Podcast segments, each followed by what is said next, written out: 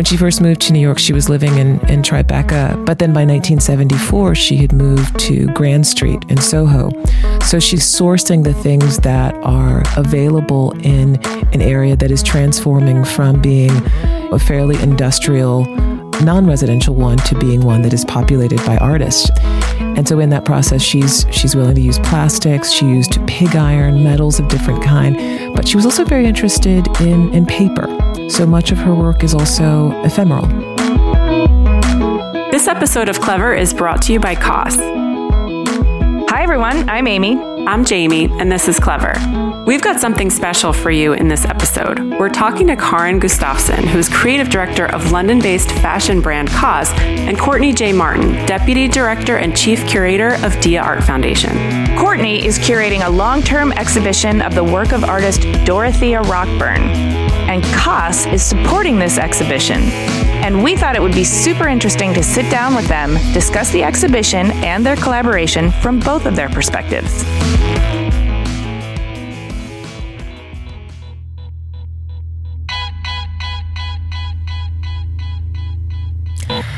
My name is Courtney J. Martin, and I live in Manhattan, New York. And I am the Deputy Director and Chief Curator of the Dia Art Foundation. I work at Dia because it is a collection that I feel passionately about. I am an art historian, and Dia offers me the opportunity to work with objects that I studied as a scholar and wrote about, but I get to, to see them every day. My name is Karin Gustafsson and I live in London. I am the creative director for COS. So I work with all the creatives at COS and I'm responsible for the visual look of the brand. I work in fashion and for COS because I always loved making things and I love making collections. I really enjoy working on setting the directions uh, that are influenced by art and design and that in the end are the influence for us as a brand every season. Courtney, we understand that you have been working to mount a long term exhibition of the work of Dorothea Rockburne at Dia Beacon. Yes. And we understand that COS is supporting that exhibition. I wonder if you can start by helping us get oriented to Dorothea Rockburne and her work.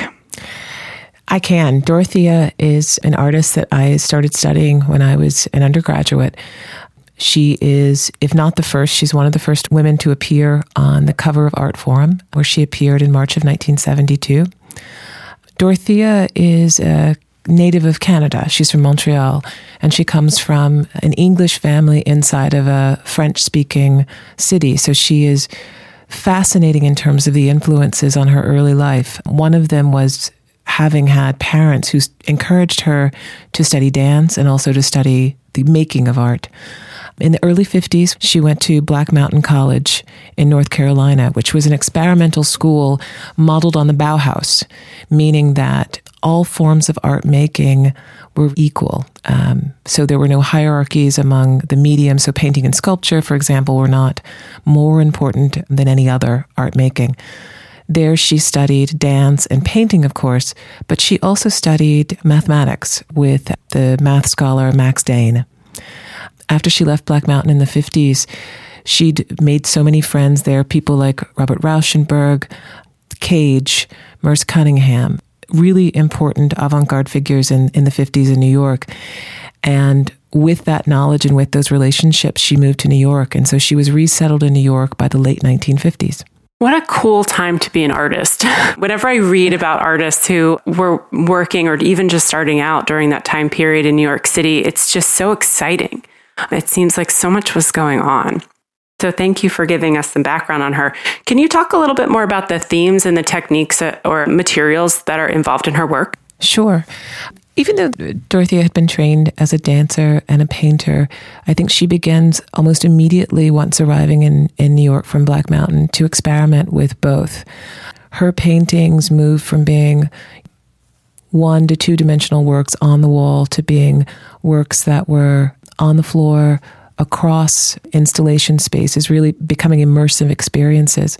And largely, she credits having been a, a performer as a part of the Judson Dance Company and also with other performers like Carolee Schneemann as really opening up her body to making painting that was not just confined to two dimensional wall based painting.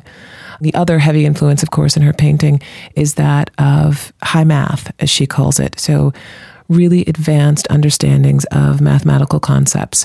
So, things like variables, domains, set theory, which is essentially that objects can be part of a set, but they can also be seen distinctly, which come out of mathematics. She uses as visual codes or, or what she calls visual equations to be able to make installations that involve many materials that one would not necessarily describe as paint, but she is, as she feels, painting with them. Oh, interesting. What would those materials be? In the late 60s and early 70s, those materials were things like crude oil, linseed, greases of different varieties, items that she describes as being household because they could be bought at the hardware store, they could be sourced from, from anywhere in her neighborhood at the time. When she first moved to New York, she was living in, in Tribeca, but then by 1974, she had moved to Grand Street in Soho. So she's sourcing the things that are available in an area that is transforming from being a fairly industrial non-residential one to being one that is populated by artists. And so in that process, she's she's willing to use plastics. She used pig iron, metals of different kind, but she was also very interested in in paper. So much of her work is also ephemeral. Was there a conceptual reasoning for using materials that would have been considered industrial or non-precious in her work? I think yes. And I think that part of it has to do with her understanding of math and the variability of math that is, is so deeply connected to nature, the kind of one to one match between what we see as numerical variation in nature can also be found in the urban world. And I think she's, she's playing around with that idea. I also think that it's also what's available and sort of this is something that I think carries over from her training at Black Mountain is what do you have that's sitting next to you that you can mm. use and then how might you exploit that material to its greatest ends? Well, it also sounds like, and I could be making an assumption here, but it also sounds like that lack of hierarchy at Black Mountain may have translated over to her choices of materials as well on purpose, very deliberately. Absolutely. So, Karin, what was your introduction to Dorothea Rockburne and why are you so enamored of her work? I was in New York 2013 together with my team. We were here to do research and we went to MoMA and we came across her work. There was an exhibition with her then. I haven't heard about her before, but really sort of fell in love with her work straight away. And I really like the simplicity and the interesting use of material and the surfaces and the lines and the shapes. So yeah, we got a book and we brought it back to London and that book has been in our bookshelves ever since. And every now and again we bring her work up. And when we started to work on Spring Summer that is in store now, we saw different artists that sort of worked with paper as a media. And therefore, we felt again, let's put Dorothea's work on our mood board. Isn't it sort of magical the way art can reach inside and touch you in that way? And I understand that you have looked to Rockburne to inspire this collection. Yeah. You know, putting it up on the mood board is one thing, but can you break down the creative process for us for how specifically her work might inspire the collection or some pieces in it? For us, we're not literal when we look at inspiration. It's more a feeling or approach or a work method from an artist that makes us think and inspires us to use a certain technique in our work process. And for this spring summer collection, we worked a lot with paper folding to create the starting point of the silhouettes. And then also we worked with materials such as cotton and gave them different surfaces and hand feels to give them sort of a more papery feel because we really liked the idea of creating a collection that had a relationship and a reference towards paper. So for example, you can find a menswear shirt that is cut almost as a sheet of paper. It's a square. Mm. And also we have pieces like tunics that are cut with fold lines and trousers that have a collaged hem, for example. So it's interesting. It sounds like the tactile qualities of Dorothea Rockburne's work is one of the things that you were responding to and translating, not literally, but that's one of the things that I really enjoy about well, inspiration, it can go in one filter and come out in another form and completely differently, but it's influenced you on the inside somehow. Yeah, uh, that's definitely true. If you don't have inspiration, you don't evolve. The inspiration helps us to evolve and think differently. Does it also help you collaborate with your team? Is it a visual language that you can all start to speak and dissect and refer to? At COS, everything is about teamwork. So from creating the directions and the concepts, and when we then later on translate them into product, it's many hands that works with these products before we launch them to the customer in the store. For example, the designers work very closely with the pattern cutters, and we have an atelier where we create swatches of material surfaces and yeah, draping and folding. So, in general, COS has a history with looking at art and design for inspiration and then honoring that inspiration by supporting exhibitions, artists, and creative endeavors across the globe. We've covered some of those on Design Milk. I've long been a fan of your supporting of the arts. And it sounds like a mutually nourishing process. So, could you talk a little bit about that? Yeah. So, for us, the starting point is always art and design. And we always start off from scratch every season by doing a lot of research. And when we do these collaborations, it's a way, of course, to give back to the world where we get so much inspiration from. But we also see that our audience, our customer, also has this interest and shares this interest with us. So it's a way for us to sort of put inspiration and product in a close context. And also, it's a way to sort of underline a vision mm-hmm. that has inspired us. We have done collaborations in the past for example, we have been part of Salone del Mobile, which is a design fair originally in Milan that takes place in April every year. And we've had the opportunity to work with different creatives from different disciplines. And what we like to do is to give the artist a blank canvas. The only thing we ask them to consider is our DNA because we're not artists or architects, but we just really sort of like to have another creative creating a piece, but with COS in mind. When I look back at the pieces, so for example, we worked with mm-hmm. Sou Fujimoto, the architect. We worked with Studio Swine last year. And this year we worked with uh, Philip K. Smith III, who is an American artist. And they all have a synergy. All the pieces have something in common. And it's obviously a moment for us to celebrate someone else's vision, but also the audience who comes to these events is our customer. So it's a way for us to also meet the customer in another setting. Courtney, from a curatorial perspective, what's involved in mounting an exhibition like this one with Dorothea Rockburne?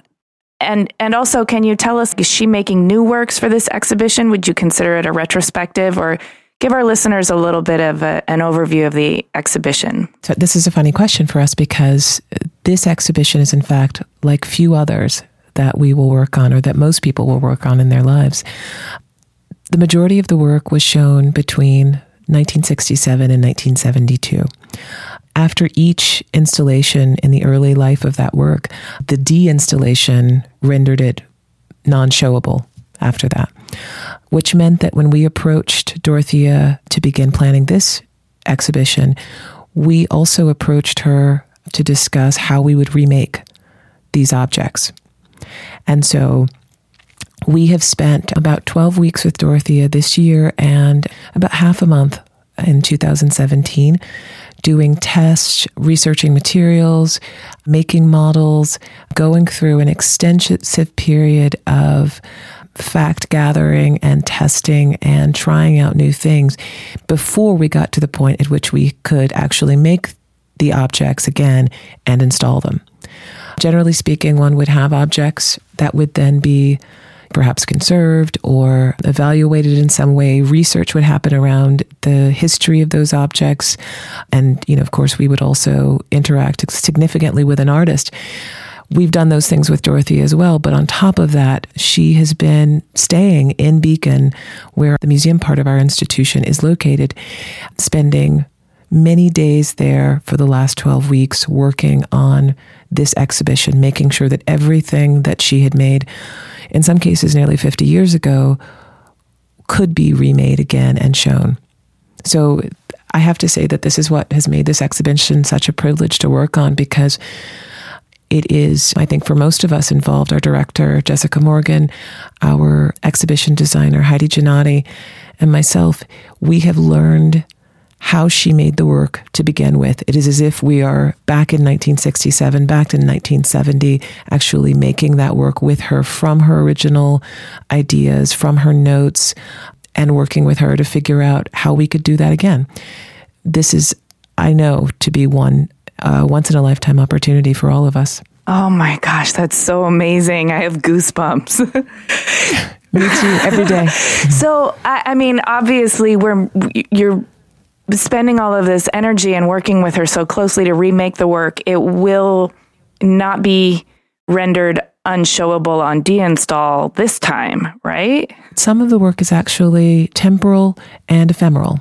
Many of the pieces that Karin was inspired by in at the MoMA show in in 2013 more permanent works. We also have in our exhibition works that are related that are also made from folded and manipulated paper, rolled paper, paper that is basically moved around in all kinds of ways.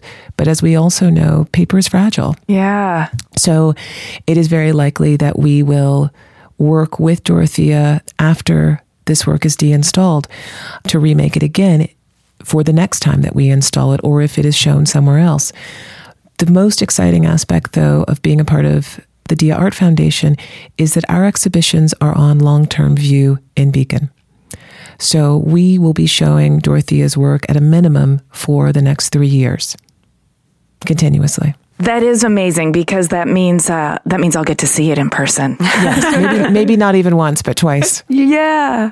I actually have a question about the nature of her work from a conceptual standpoint and how you've been able to communicate that to people who come to view the exhibition. Because you talked a lot about mathematics and like very complicated concepts in mathematics. And if someone doesn't have that kind of background, how are you able to present her work in a way that it can be consumed, viewed, and appreciated by a large population of people? You know, I am not a mathematics scholar.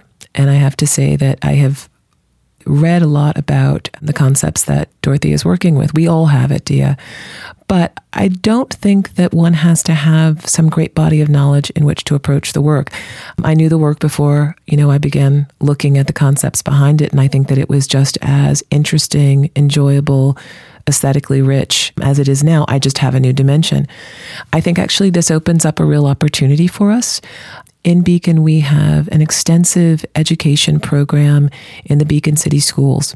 And so we see students in the second grade, the seventh grade, and then again in high school. And then we also have an additional program in which we see teens from the Hudson Valley. And one of the things that I am looking forward to and that, that I've discussed extensively with our education department is that not only will we have a kind of lesson around making or creating, but we can also have a lesson about mathematics, which, you know, for anyone in the second or seventh grades, we know that those are really important skills to develop, but not just to develop, to really understand fully. I will say that if anyone had try to explain some of the concepts that Dorothy is working with that come out of both calculus and algebra to me at that age by using the visual equations, as she calls them, I think it actually might have been a lot easier to understand. Oh, I think it would have helped me a lot. Yeah. I, I math didn't come naturally for me, but when when I could actually manipulate something in three dimensions or uh, on a more complex level, if I could see it visually represented, it clicked. It made a lot more sense to me. But I also saw the beauty in it and it started to, I started to see how it was representative of nature and it seemed less abstract. Absolutely. I think that that Dorothea's work gives us all that opportunity, but I also think that one of the things that she's talked about extensively is that working through these concepts in a visual form have also allowed her to explore things that she was learning at the same time. Uh, and so it's a it's a temporal, I want to say, record of her intellectual growth. Absolutely. Oh, I love art. I love it. so do I. yeah, I want to know how this partnership came about. So how did you how did Dia and COS kind of come together and decide this was really what we want to do and let's do this together? Obviously, we have been aware of Dia for a long time and we really like their exhibitions and the artists they feature. And one of the members in the COS team met Courtney and started the conversation. And yeah, I think for us it felt really natural because obviously a lot of the artists that you exhibit or that Dia exhibit are also artists that we keep on coming back to. Karin is absolutely right. We, a fellow curator and I, literally ran into a member of the COS team outside the Luis Barragan house in Mexico City. Oh. And began a conversation, which I think standing in front of great architecture is, is really easy to do. Yes. And we had all kinds of interesting things to say about the architecture, about all of the art that we had seen that day in Mexico City. And then it sort of took off from there. I knew that COS had previously been interested in art and exhibitions. A few years ago, they supported a Bauhaus exhibition at the Barbican in London that I had seen. And I just thought that that overlap between art and design is so fruitful. I'm so happy to know when we found out that Karin had seen Dorothea's exhibition at MoMA and that had been inspired by it, that was that sort of sealed, I think, our ability to work together because we were quite literally speaking the same language. I was actually quite pleased to hear Karin use terms that Dorothea has used herself. Dorothea talks about her materials being simple. And she means that in the sense that they are available and accessible and readily handy for people, that they are not strange or abstract or weird in any way. Or exotic. No, not at all.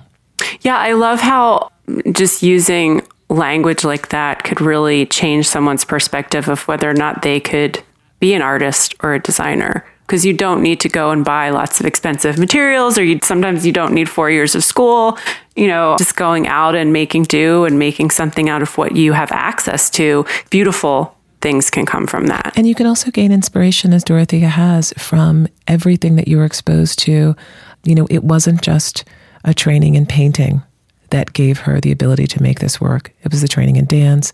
It was her really seeking an understanding of math. But so much of that happened for her as an adult who spent time reading and learning and seeking out this information. So, you know, it really it offers us all an opportunity. It does. It's the seeking of information and then it's giving yourself the permission to express all of this in your own way and taking the time and energy to to hone certain aspects of your expression so that you can keep pushing it forward. And there's an accessibility, like you said, and an approachability to these materials that you might call simple that doesn't exclude anyone. And it almost instantly touches someone who can relate because these materials are something that trigger a familiarity in them right off the bat. Absolutely.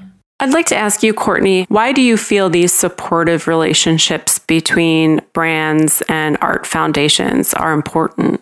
I think that one of the most interesting things that could come from this is that someone who is going to a COS store anywhere in the world could learn about an artist while they're doing something that might seem to them disconnected from art viewing.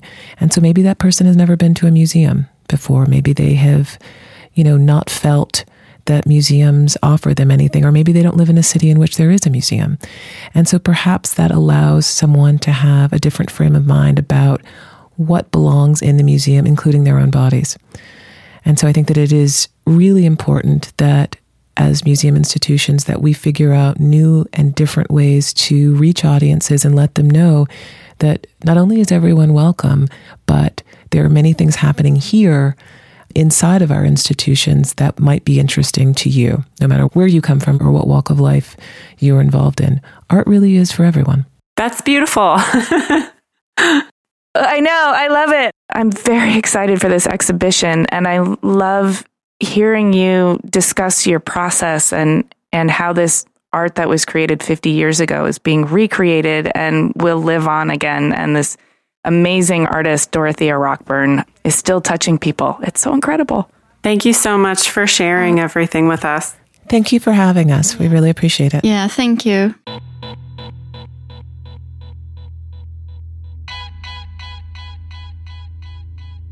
Well, I want to say that I just love that COS is so supportive of art and would go to the length of supporting an exhibition based on the fact that they were inspired by a specific artist and their work just for a collection. I love the circular nature of the whole thing where they draw inspiration from art, mm-hmm. they use it in their collection to design new pieces, and then they give back by honoring that inspiration I think that by working together through such a great collaboration that they're able to communicate the ideals and concepts of an artist in a more accessible way and reach more people in that way. But also, what I really loved about this was it was a collaboration between Dia and Dorothea Rockburne. I mean, to work with an artist to recreate pieces that were done in the 50s and 60s just to show them again is incredible.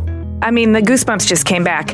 Yes, and you could tell that Courtney was so so thrilled that she got the opportunity to work so close with Dorothea. And there's something kind of magical when you go back and revisit your a body of work from a long time ago and and recreate it and re investigate those ideas. I haven't seen her work in person, but they discuss the tactile nature of it. And I just got so excited. And I'm excited to feel those pieces that Karin was talking about too, with the papery texture. Mm-hmm. I don't understand the complex mathematics that Dorothea was inspired by, but I do understand taking something like that and translating it into a visual expression. And so I'm really excited to see how she's done this. And I appreciate that COS is is also so committed to translating that into something you can wear every day.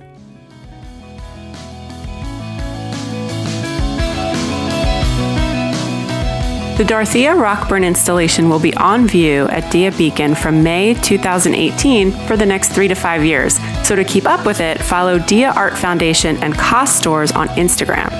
You can also watch a short film about the show featuring Dorothea Rockburne at cosstores.com. Thank you for listening, everyone. Please go to cleverpodcast.com to sign up for our newsletter, read the show notes, and see images from the exhibition and pieces from the COS collection that were inspired by Dorothea's work. Subscribe to us on Apple Podcasts or wherever you get your podcasts, and connect with us on Twitter, Instagram, and Facebook at Clever Podcast. We love to hear what you have to say. This episode of Clever was edited by Ty Navaris and Alex Perez with music by El Ten Eleven.